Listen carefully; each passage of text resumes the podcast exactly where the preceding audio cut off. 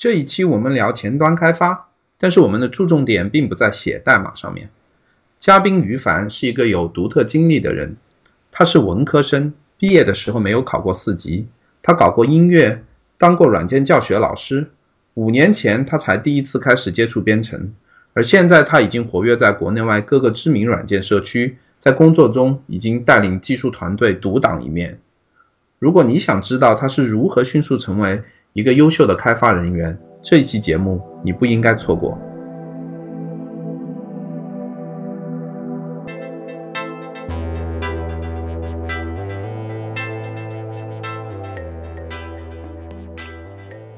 大家好，感谢来到代码时间，我是肖西。我们这次要聊的主题是网站前端开发。我们请到的嘉宾是在上海工作的前端开发工程师于凡。于凡，欢迎你来到代码时间。哎，大家好，消息你好。首先，在开始之前，我想请你简单的介绍一下自己。啊，好的，我叫于凡啊，我是一名 Web 开发工程师，可能比较擅长前端一些，但实际上我也是。做很多后端的事情，也包括一些服务器上的事情。嗯，我的这个英文的名字应该是 Albert，然后 Nightire 是我的一个 ID，一个 nickname。我在很多很多的社区上面，比如说 segment forte 啊、GitHub 上面，还有 Twitter 啊上面，都会叫这个名字。所以，呃，因为我经常在这些社区上活跃，所以我相信很多人应该见过。嗯，好的。那首先，在我们开始之前，我想问一下，就是什么叫 Web 前端开发呢？什么叫 Web 前端开发？嗯，这个话题说起来就很广了。就你的定义是什么呢？嗯，我自己从事就是 Web 开发，嗯，时间很长，算起来到现在已经有五年了。在五年的过程当中，我做的比较多的工作都是针对 UI 上面的一些编程，不管是 Web 上面的还是移动设备上面的，就是基本上都是 UI 方面的编程。所以我现在对 Web 前端开发的一个定义，其实就是 UI 编程。就是在我们现在的工作领域里面，特别是在国内哈，就是我我感觉大部分的人其实对于 UI 这个词的界定是有点狭窄的。嗯，就很多人一谈到 UI，就是指眼睛看到的东西，其实并不完全是这样。眼睛看到的东西固然很重要，但是我们经常会谈到用户体验，对吧？那其实用户体验就是当用户进入到你的产品之中，从他进入的那一刻开始，你带给他的全身心的体验就是用户体验，包括眼睛看到的，包括手上能够感觉到的，通过交互能够体现出来的，包括你的文字所表达出来的那些情感。等等等等，全部都是包含在我所说的 UI 编程这个方面的。那我们会用很多的概念去体现在 UI 方面的各个的这些细节，但是所有的这些概念最终都是要通过代码的方式来呈现出来的、实现出来的。所以，呃，前端的开发工程师说白了就是用代码去实现 UI 上的各种概念的。作为一个前端开发者，你觉得？需要具备的一个核心的技能是什么呢？核心的技能啊，就是 IT 方面的技能。如果我我说我是个前端开发者，那么我必须会一些什么技能？OK，我之前在工作当中带过很多的实习生，也面试过很多的来应聘前端开发的这个职业，所以我可以从这个角度来回答你的问题啊。如果我是一个面试你的人，你说你要来做前端工程师，那我基本上会去，就是去衡量你在这几个方面。就首先我要问你，HTTP 是什么？这个是我在面试的时候基本上啊十有八九都会在最开始的时候问的问题。那这个问题可能如果没有太多经验的人，可能不是特别容易能够一下给出答案。呃，而且如果你真的去用学术的角度去看这个问题的话，你可能要要翻很大部头的书，比如说有本书叫《HTTP 权威指南》，那你要从头翻到尾，可能才能浓缩出一个答案来。但是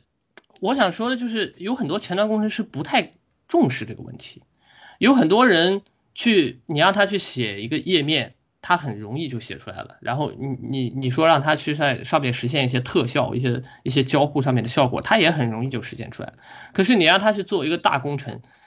是开始涉及到比如说数据通信啊，前端和后端之间通信这些事情的时候，他经常就会卡在一些环节上，然后不知道从何下手，出了问题不知道问题出现在哪里。其实这个就是你对于 Web 这个事情的概念理解的够不够基础，不够底层。其实 Web 就是构建在 HTTP 协议上面的，这个东西是我们工作的一个最基本、最基本的东西。你你最起码要知道，OK，我打开浏览器，输入一个网址，啪按了回车之后发生了什么事情，什么东西出去了，什么东西回来了，回来之后浏览器去解析了什么。呃，去渲染了什么？去去去执行了什么代码？它执行的过程是怎么样的？这一类的事情，我我觉得，呃，如果是初学者的话，我我觉得你可以把它作为一条主线，顺着这条主线去整理在这过程当中所发生的一些事情，以及这些事情对应的一些技术。然后你你只要把这条主线理清楚了，你可以说剩下的事情都是一些细枝末节。我会这么说，可能。可能也跟我自己的一些经历有关系，因为我，呃，以前是做过音乐的，然后在做音乐的过程当中也有录音、混音这样的工作。其实我不知道大家对这个工作有什么样的一个看法，但是如果你看过电视的话，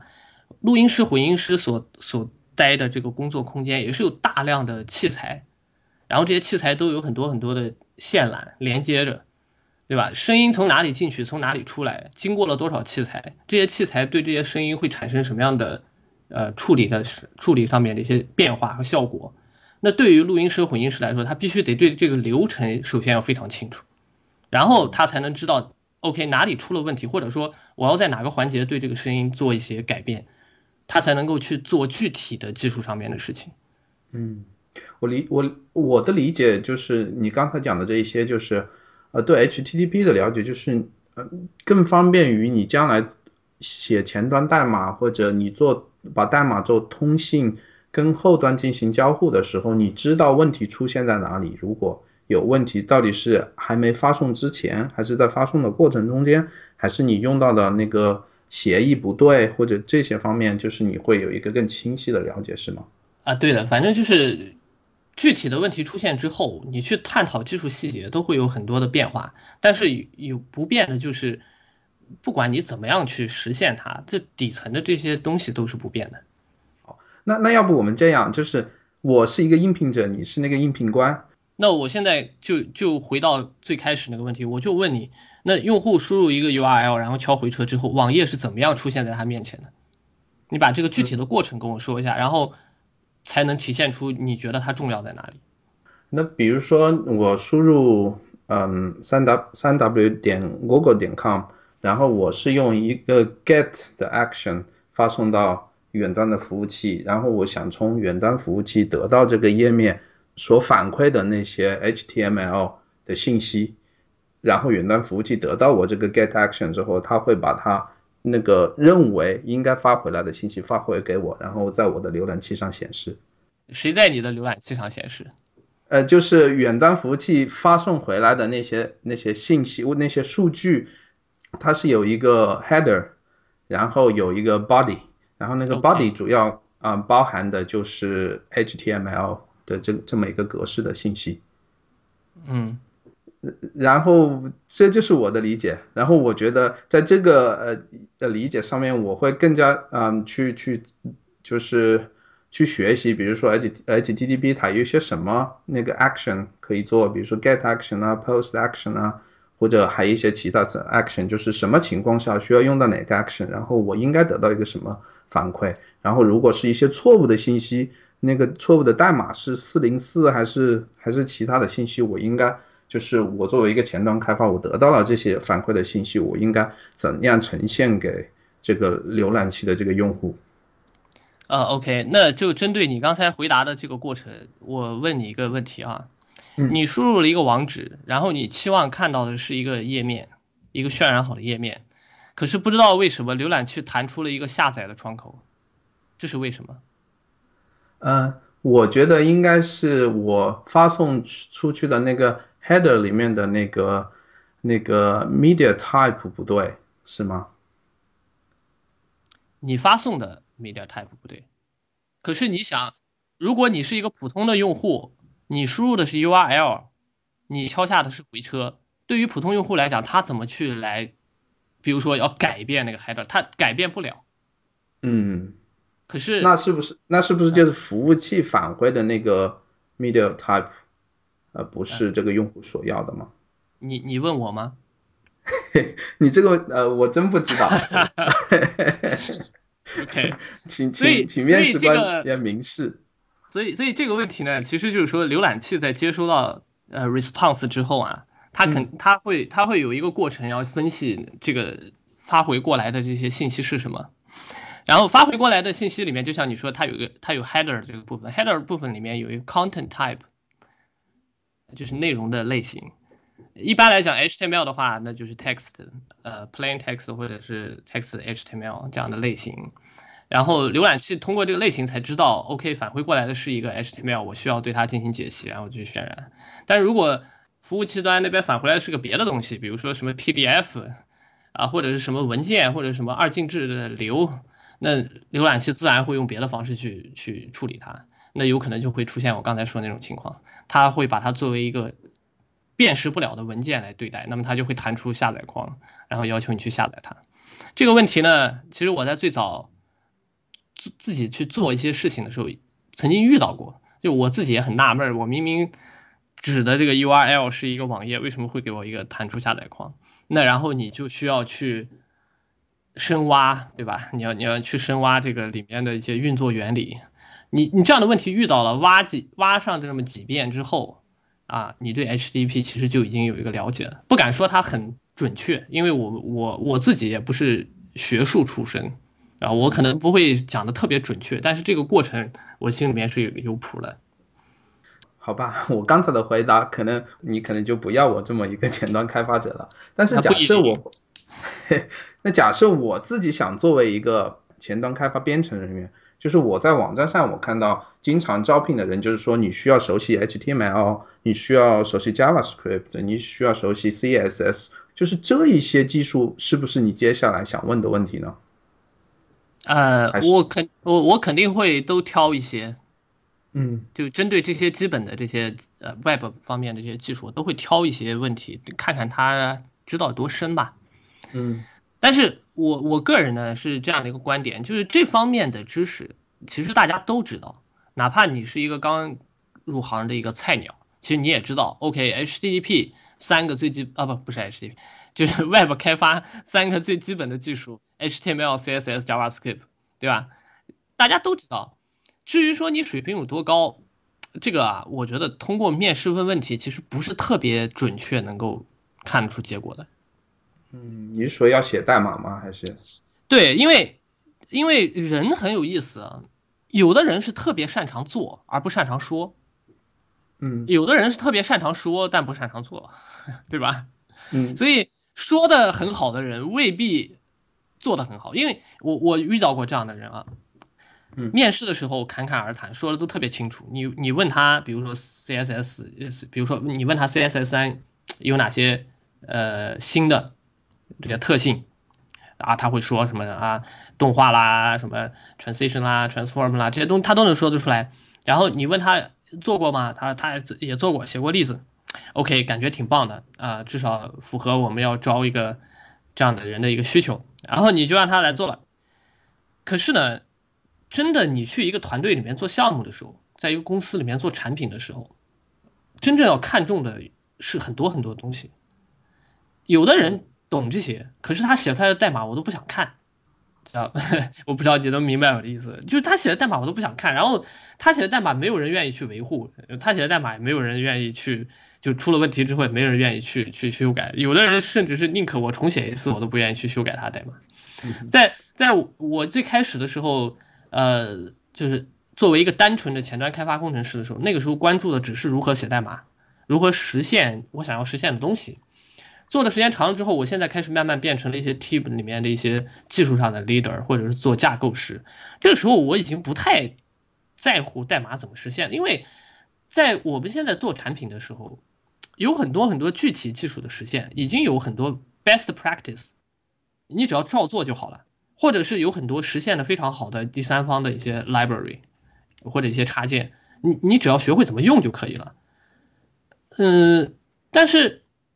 就是我我不太在意你会多少东西，我更在意的是你能把这些东西组合起来，写的够不够好，够容不容易理解，容不容易读，容不容易维护。然后我作为 team 里面去 leader 你们的人，我需要给你们制定一些规范。那你能不能愿意去遵守这些规范？愿不愿意去把你的代码写得更好，更容易读？这些东西是我更看重的。所以现现在招聘的时候啊，我招聘人的这种要求慢慢的也在发生变化。我现在更喜欢去招那些一张白纸的，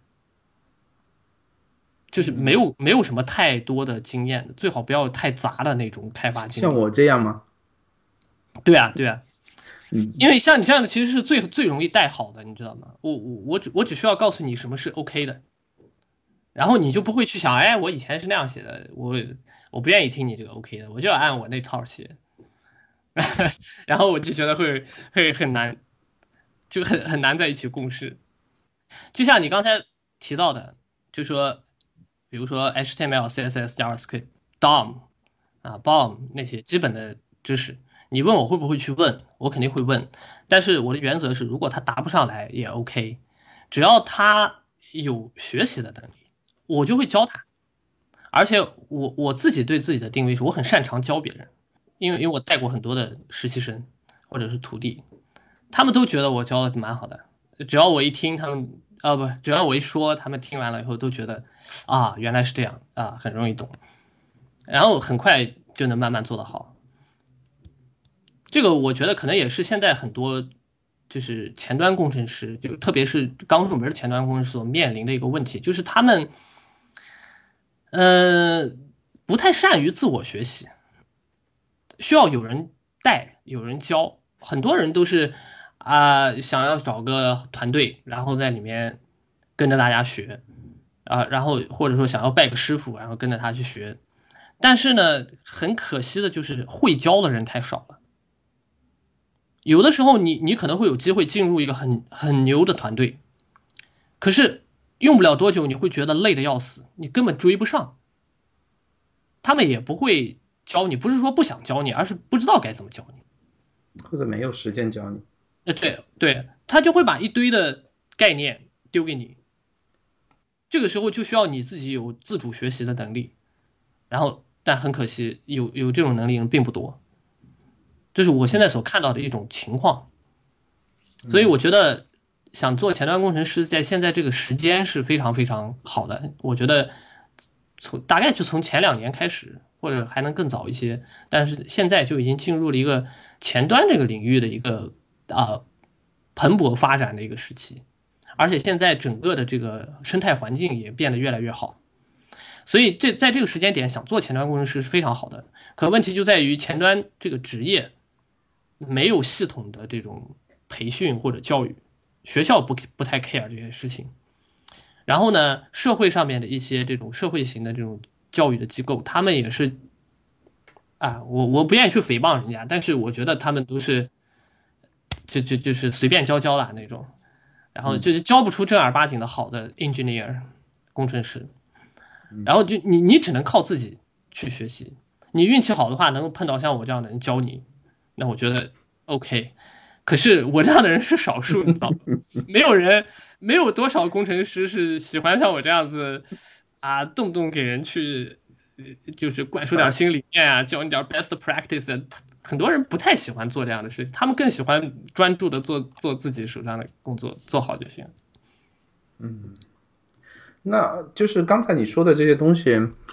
比较怎么说，跟现在这些招聘，嗯。的一些大的趋势不是完全一样，因为我看到的前端招呃招聘一般就是你真的就是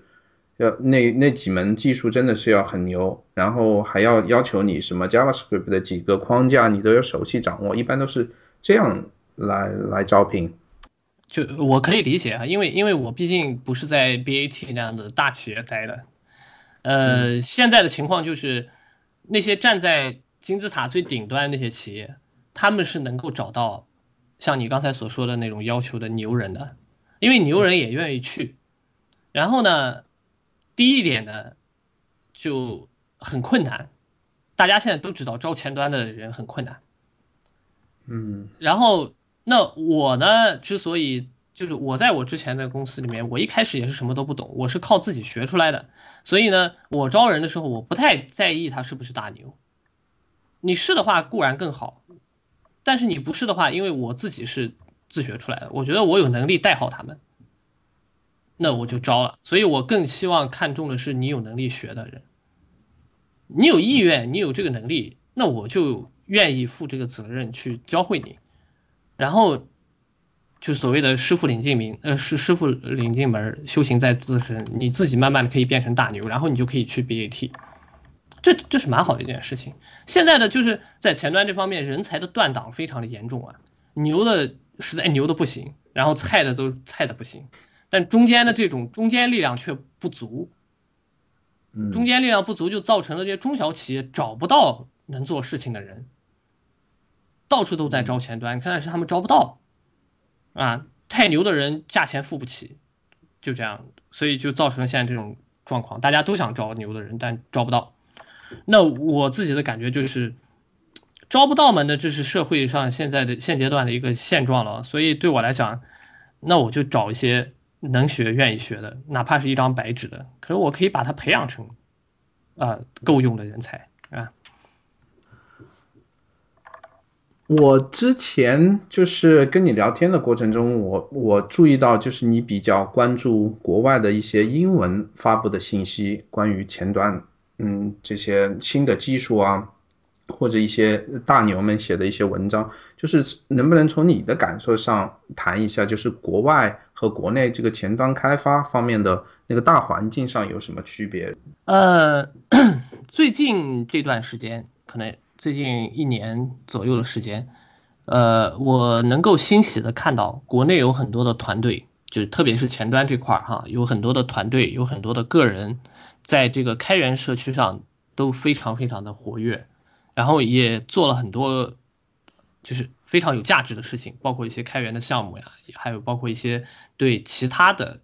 呃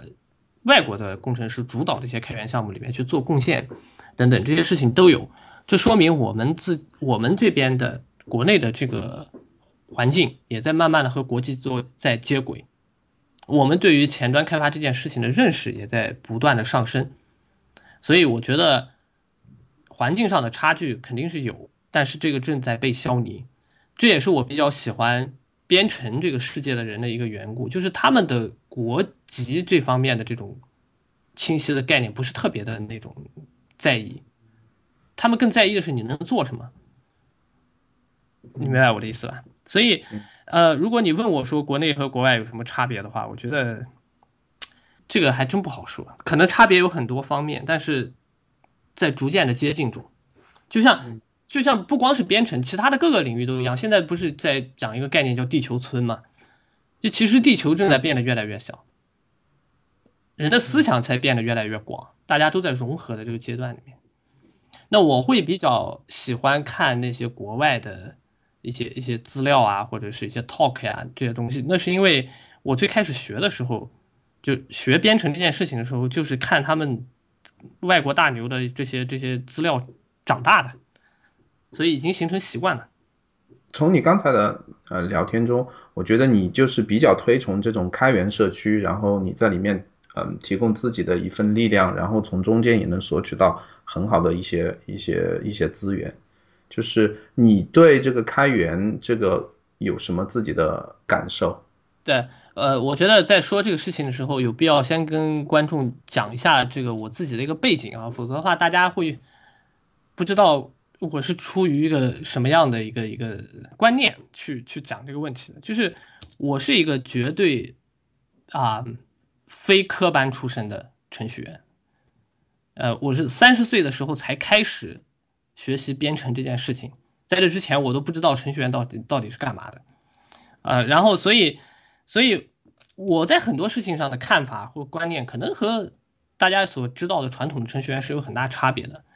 关于开源社区这件事情，我自己都不太知道传统的程序员是怎么看待它的。但对我来讲，我觉得好像是一件很自然而然的事情。一开始听到开源社区这个事情的时候，很多人给我灌输的理念就 OK，开源东西是免费的，然后不开源东西是收费的之类的，就类似于这样的概念。然后呢，就会你好好好像就是因为我们经历过那种就是。以前很会会很关注，比如说啊，中国有很多盗版啊，盗版的好处就不要钱啦之类的，就因为灌输这样的概念，很容易让人把开源和不好的或者说质量不高，哎，对这样的这样的概念联系起来。但是因为我没有经过呃那些那些传统的程序员他们经历成长的过程，我我不知道开源社区是不是这个样的。我自己亲身的感受就是，我觉得开源社区对我的帮助非常大。因为我最开始学编程的时候，因为呃看的那些国外的那些资料嘛，当时正好是那个呃 Rails Ruby on Rails 这个框架很红火的那个年代，然后因为这些原因，所以我很早的就接触了国内一个很著名的社区叫 Ruby China。虽然我是一个前端工程师，就是我做的事情都是前端的事儿但是我融入最早的一个社区却是一个后端工程师为主的社区，就是 Ruby China。当然也也这里面也有个原因是 Rails 这个框架它是一个全站式的，它对前端的这个关怀也是关怀度也是非常高的嘛，所以在他们的影响之下，我了解到了很多很多的东西，比如说 GitHub，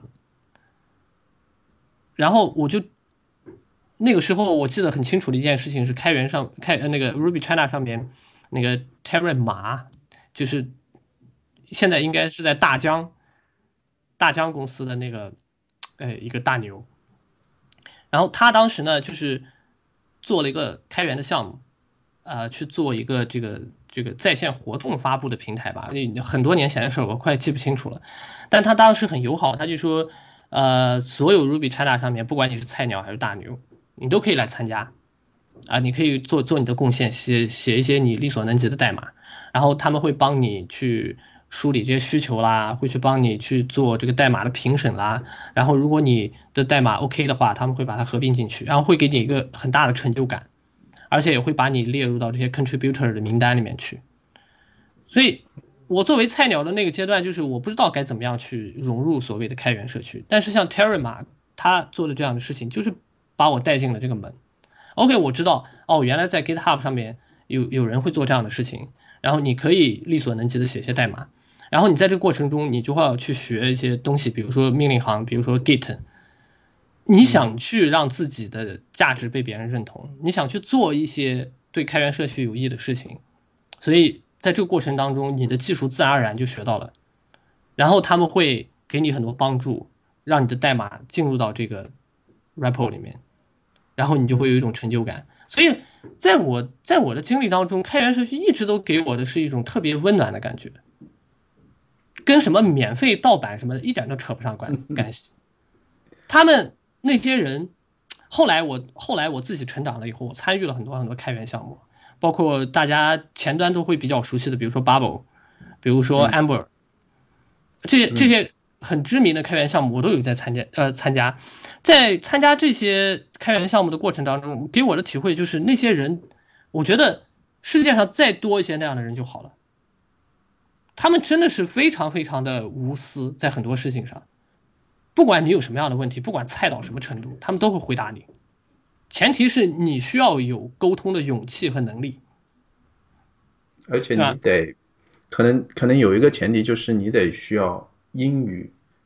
比较能交流，所以我说就沟通的勇气和能力嘛。呃，关于英语的事情，我们不妨待会儿可以说一说，因为因为大家都知道英语是学编程里面一道门槛，对吧？然后很多初学者，特别是我带过的一些实习生，他们都会问我这方面的问题。我待会儿可以分享一些自己的一些经验啊。然后就是说到这些人，我就觉得像开源社区里面这些人，这这个世界上应真的应该更多一些。他们给我的感觉就太温暖了，哪怕相隔几千里，对吧？互不相识，但是他们会会帮助你，帮助任何事情，只要只要你说出来，他们能够做得到的都会帮助你。所以，我我现在电子邮件里面，还包括 Twitter 上面跟我联系的人，很不好意思说，现在外国人都比中国人多，所以有的时候他们会在在现实当中，我的同事和朋友有的时候会跟我说，你都快不像中国人了，就是就是有有很多说话做事的习惯的，可能都会比较接近西化一些。其实我不太 care 这件事情，我觉得这个事情跟国籍没有啥关系。嗯嗯，这样的人。在以后的中国的程序员的圈子里面，也会变得越来越多。我看得到，就最近一两年，你在 GitHub 里面你去看，有很多很多的，甚至是很知名的这些开源项目里面，都有中国人的身影。比如说 Meteor，Meteor 里面就有那个 Vue.js 的那个作者。哦，那个尤雨溪是吧？对的，尤雨溪就是 Meteor 这个框架里面的核心成员。嗯嗯。他最近正在为 Meteor 写那个 Meteor 和 React 的一个整合的一个 demo，也也在 Meteor 的这个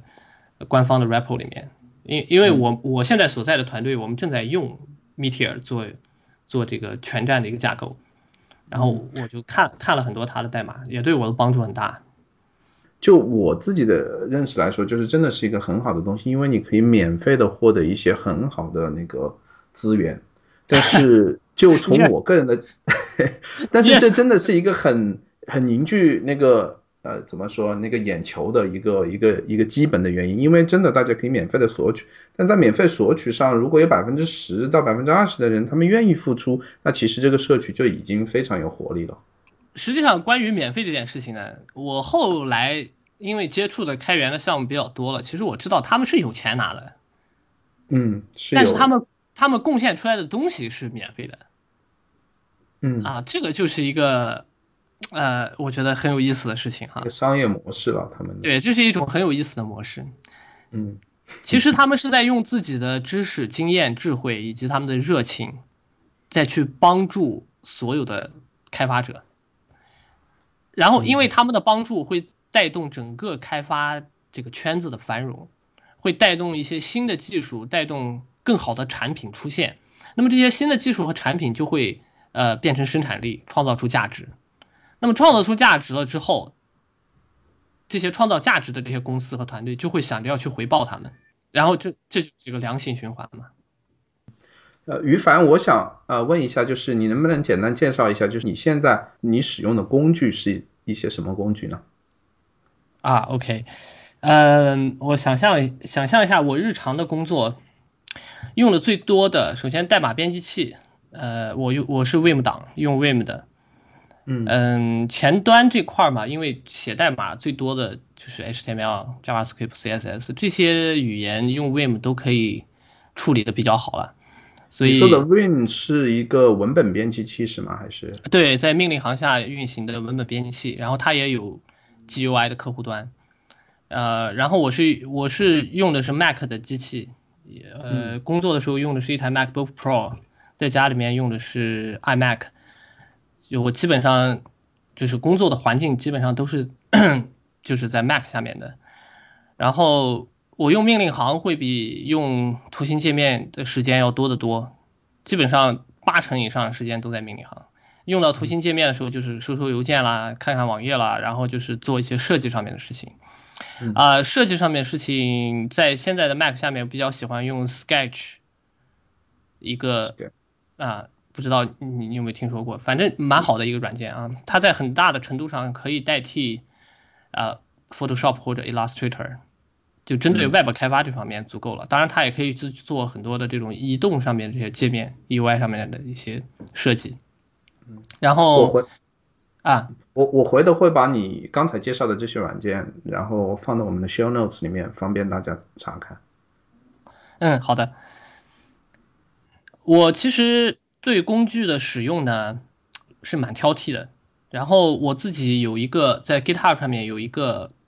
repo，啊，叫做 dot files，然后有很多人都会在 GitHub 上面有一个 dot files，就把它的那些命令行下面的配置。都放到 GitHub 上面去。一方面是给自己做备做备份，另外一方面也是去分享自己对于工作环境的一个配置。啊，我自己也有个 dot files，但是我 dot files 可能会更详细一些，因为我在下面还写了很长的文档，我会一步一步的描述我怎么样去搭建我自己喜欢的命这个这个工作环境。在里面我我也会介绍了很多工具啊，有有兴趣的人可以去呃去看我的那个 repo。嗯，你的 repo 我也会放到我们的 show notes 里面。OK 啊，然后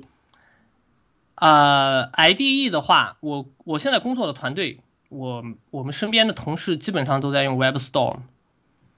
啊，然后我对 IDE 的看法呢，就是 IDE 是好东西，如果你用的好的话，它可以，因为它是个集成环境，对吧？所以它可以替代掉很多的这种零散的工具，把整合在一起去用。嗯，但是呢，我比较，因为我是 Vim 党，所以我不太喜欢在 IDE 里面写代码，因为。比起 Vim 来讲，它写代码的效率就低得多了。那假设这个 IDE 它支持呃呃 Vim 的那些射箭呢？支持啊，呃 WebStorm 下面就有 IDEA Vim 这个插件，它可以模拟绝大部分的 Vim 操作。但是如果你对 Vim 特别熟悉的话，你就会发现里面有很多细节还是达不到，就会就会让你在很多地方咔嚓郁闷一下，然后你就很难受。好的啊，当然了。所有的工作环境都是这样的，熟能生巧。你用的多了，就会比别人熟练。我尽管现在已经很少用 WebStorm 写代码了，可是我打开 WebStorm 的时候，还是会比大多数的人用的都熟练。因为我对里面的快捷键几乎就是八九成以上全部都在脑子里面，都不需要去想的。也就是说，你最先是用的 WebStorm，然后你再变成的用用 Vim 是吗？最先最先用的在 Mac 下面，我最早用过的。写代码的工具是 TextMate，嗯，这个是因为受到 Rails 的影响，啊，有接触过 Rails 都应该知道那个 Rails 的呃 DHH，它的这个这个创始人，他之前不是有录过一个视频嘛，就是用 Rails 十五分钟写博客，然后在那个视频里面他用的是 TextMate，因为他的影响，所以有一大批 Ruby 社区里面的人都很喜欢用 TextMate，所以我最开始用的是那个。然后后来，在看很多国外的视频的时候，呃，受受到这些大神的影响，开始去学习 Vim。学 Vim 的过程也非常的痛苦，也也也有过放弃的阶段。但是后来我慢慢的理解到了 Vim 的一些真谛，所以后来我我也在 Segmentfault 上面曾经写过一篇连载，就是连载的题目叫什么？叫叫 Vim 的哲学，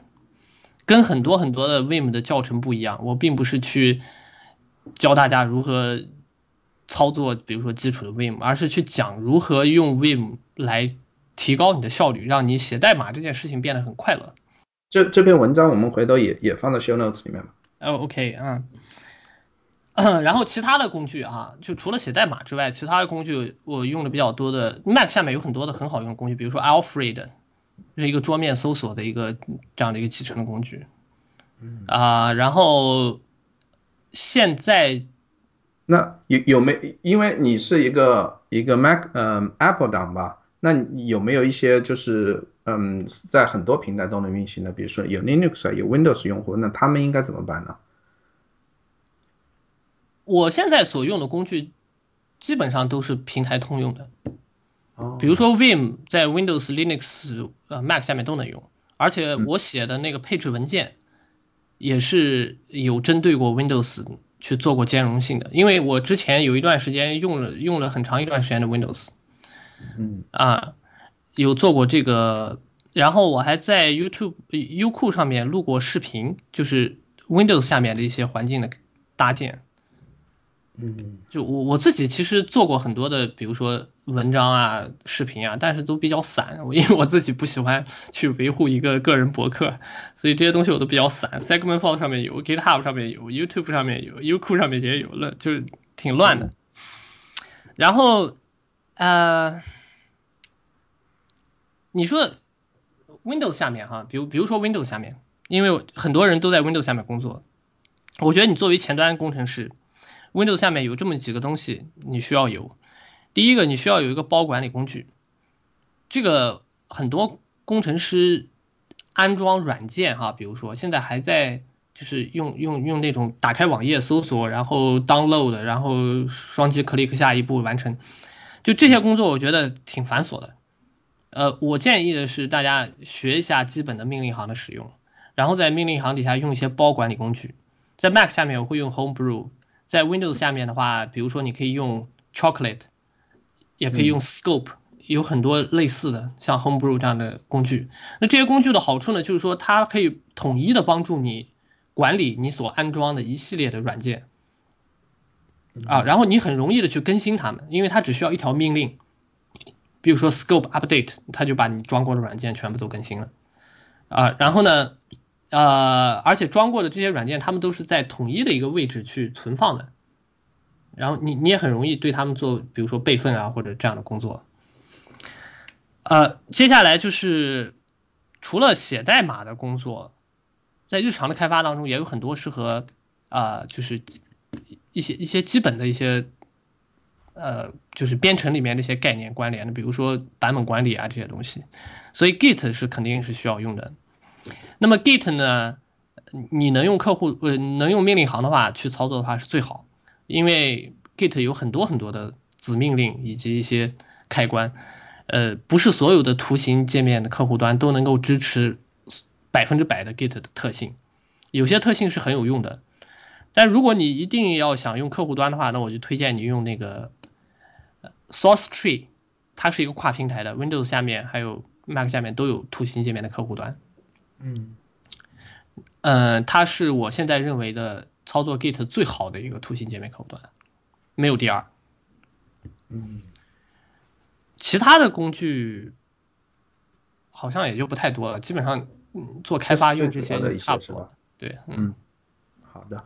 那呃，刚才跟你聊天，其实我我得到了一个一个比较重要的信息，就是啊，你你提到你在几年前才开始第一次接。第一次接触编程，但是你现在的工作就已经是往架构师那个方向发展。我想象，如果是我，我工作几年的编程时间，可能我还在写 if else 这种代码。就是你是如何 迅速成长起来的呢？呃，我其实自己自己对自己的成长的过程，不会，就是不太会有一个很清楚的概念，说我成长的是快还是慢。可能身边的人比较一下，会觉得比较快。呃，学习这件事情对我来讲，其实是一个，对我来对我个人来讲，其实是一种，就是放松的过程。有的人可能会特别抗拒学习，觉得学习很累之类的，但是我自己会觉得越学习越开心，就是就是你得找到里面的乐趣。我最早开始接触编程呢。其实是一件很意外的事情。我本来是做培训的，而且做的也不是编程的培训，而是那个一些一些软件的使用的培训，就在 Mac 上面的一些软件的使用的培训。然后我在做培训的过程当中，那那个那个就是做培训的事情是我当时所在公司的一个 project。然后我所在公司的另外一些的项目就是做软件开发的。在培训的过程当中，我和这些做软件开发的人。因为大家都是同事嘛，所以慢慢就熟悉了。然后有个偶很偶然的机会，他们要开发一个产品，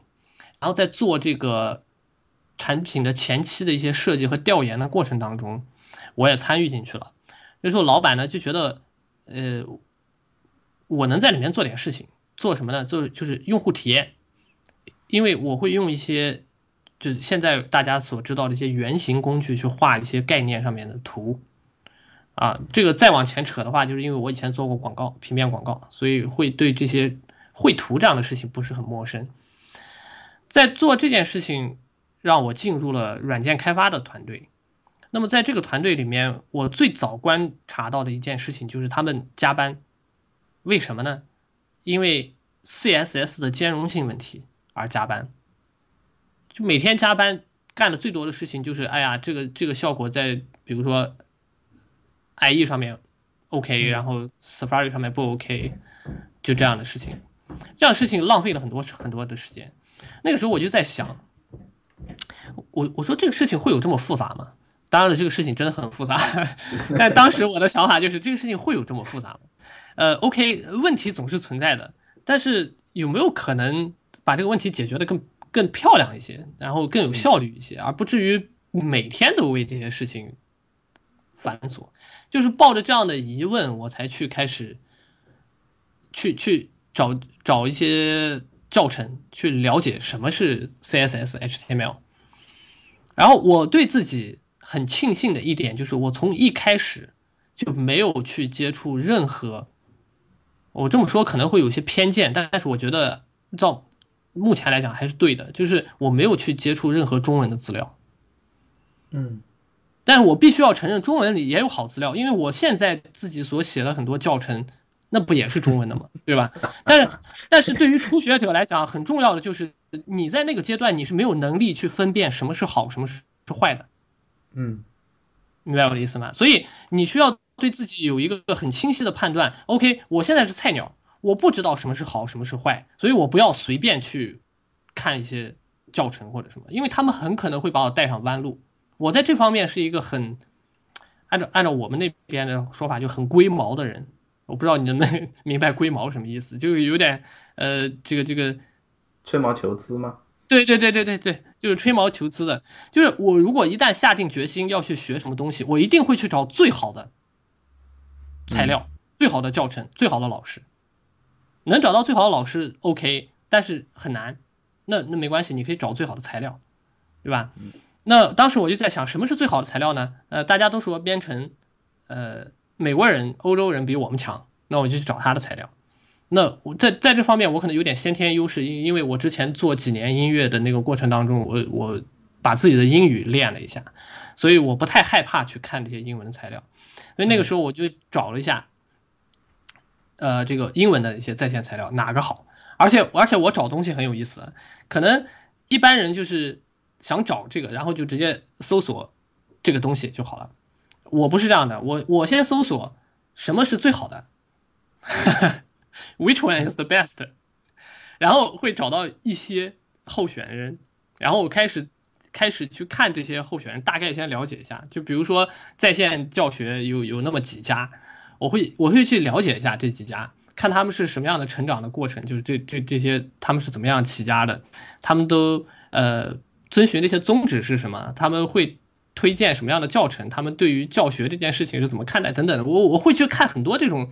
看起来不太相关的细枝末节的东西，但是我会去分析这些东西，然后给我给我给出一个我自己认为 OK 的判断。所以那个时候我就开始啊接触了一家网站，叫做 Code School。嗯嗯，Code School 是我当时见过的最好的一家在线教育的。就专门教你编程的这家网站，然后我经过了重重重的筛选，我决定用它来学习。遗憾的是，它是收费的。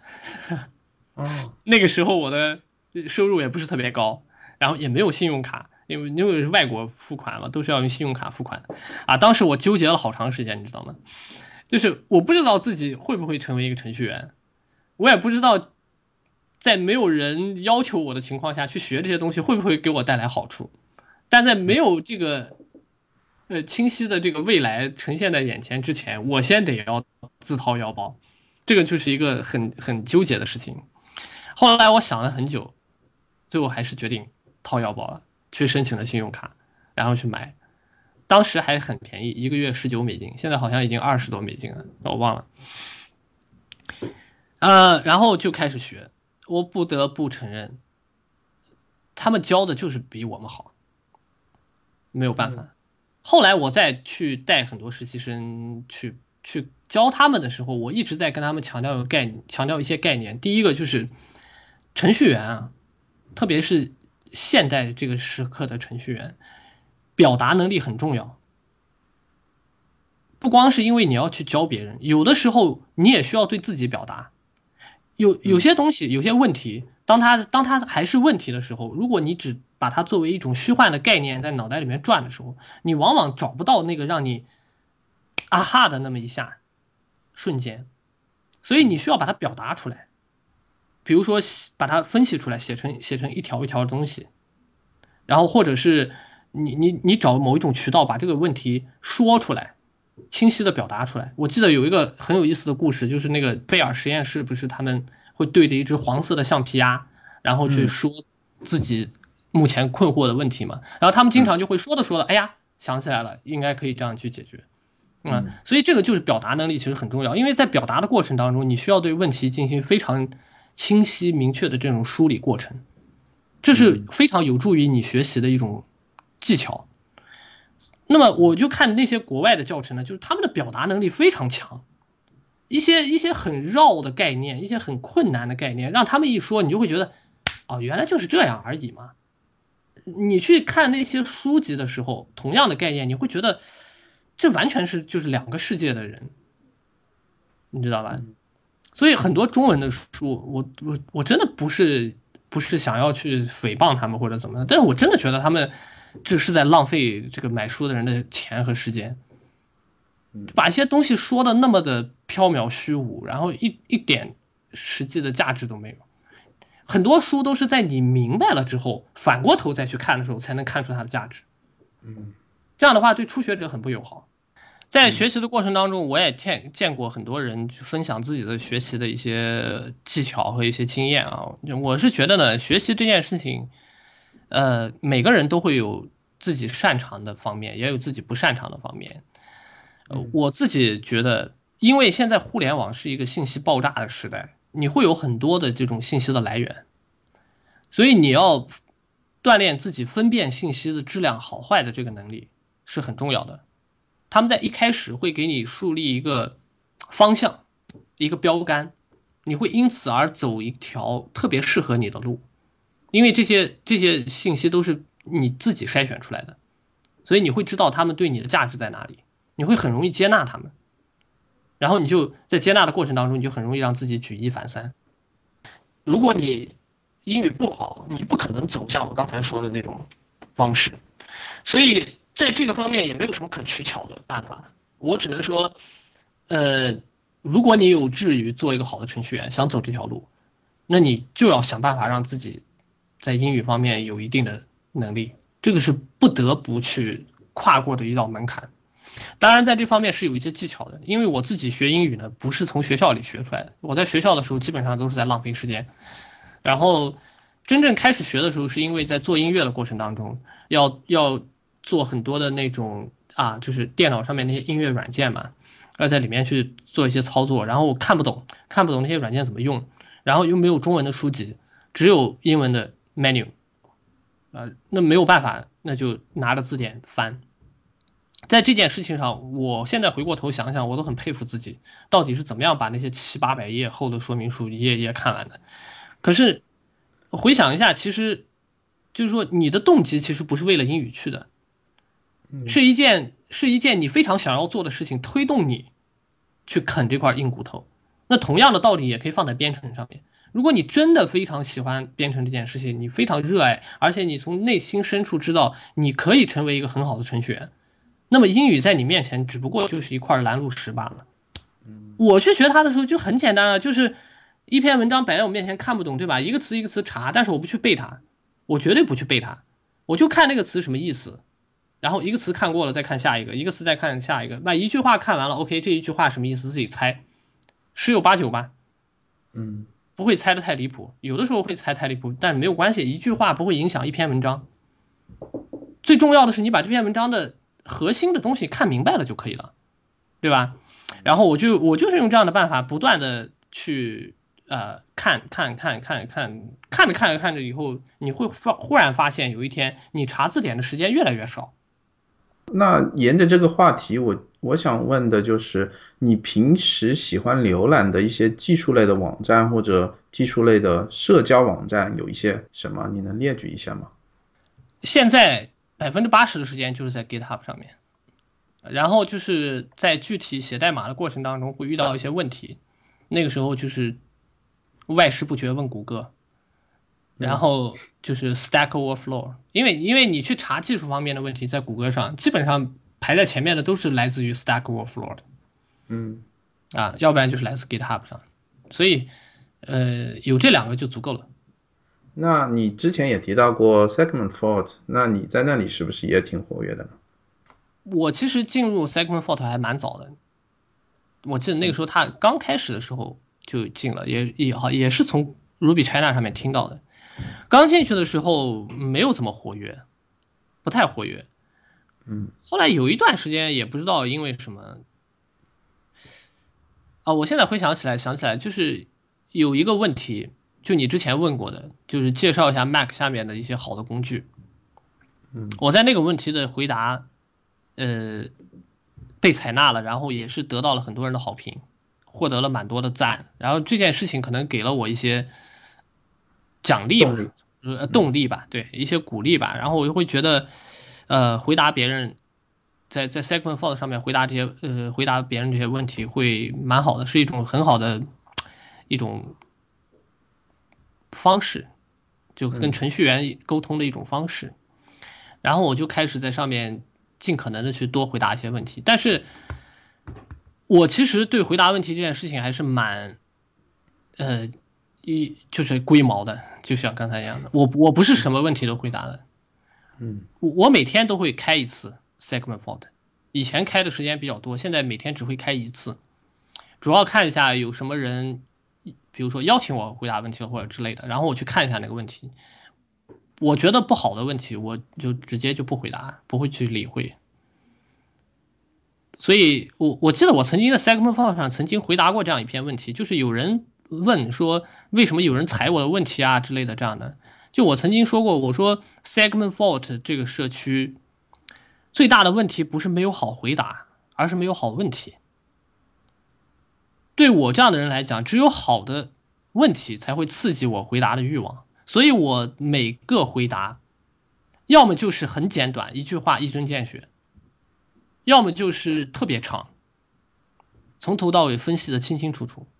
就因为我回答的长，有些人还跟我干 干过嘴仗。我记得很清楚，上面有一个人跟我说，说大概意思就是你写的长了不起啊，欺负我们写不出来我之类的。啊、如果真的是这样的话，我首先要跟你道歉哈，因为我我是文科生啊，我我我上学的时候我学的是文科，就写作文这种事情对我来讲简直是小 case，你知道吧？只要只要我有这个时间和这个意愿，我轻轻松松写个几千字上万字，绝对不是任何问题，你知道吧？但是我写长绝对不是因为欺负你不会写，而是因为我觉得这个问题有回答的价值。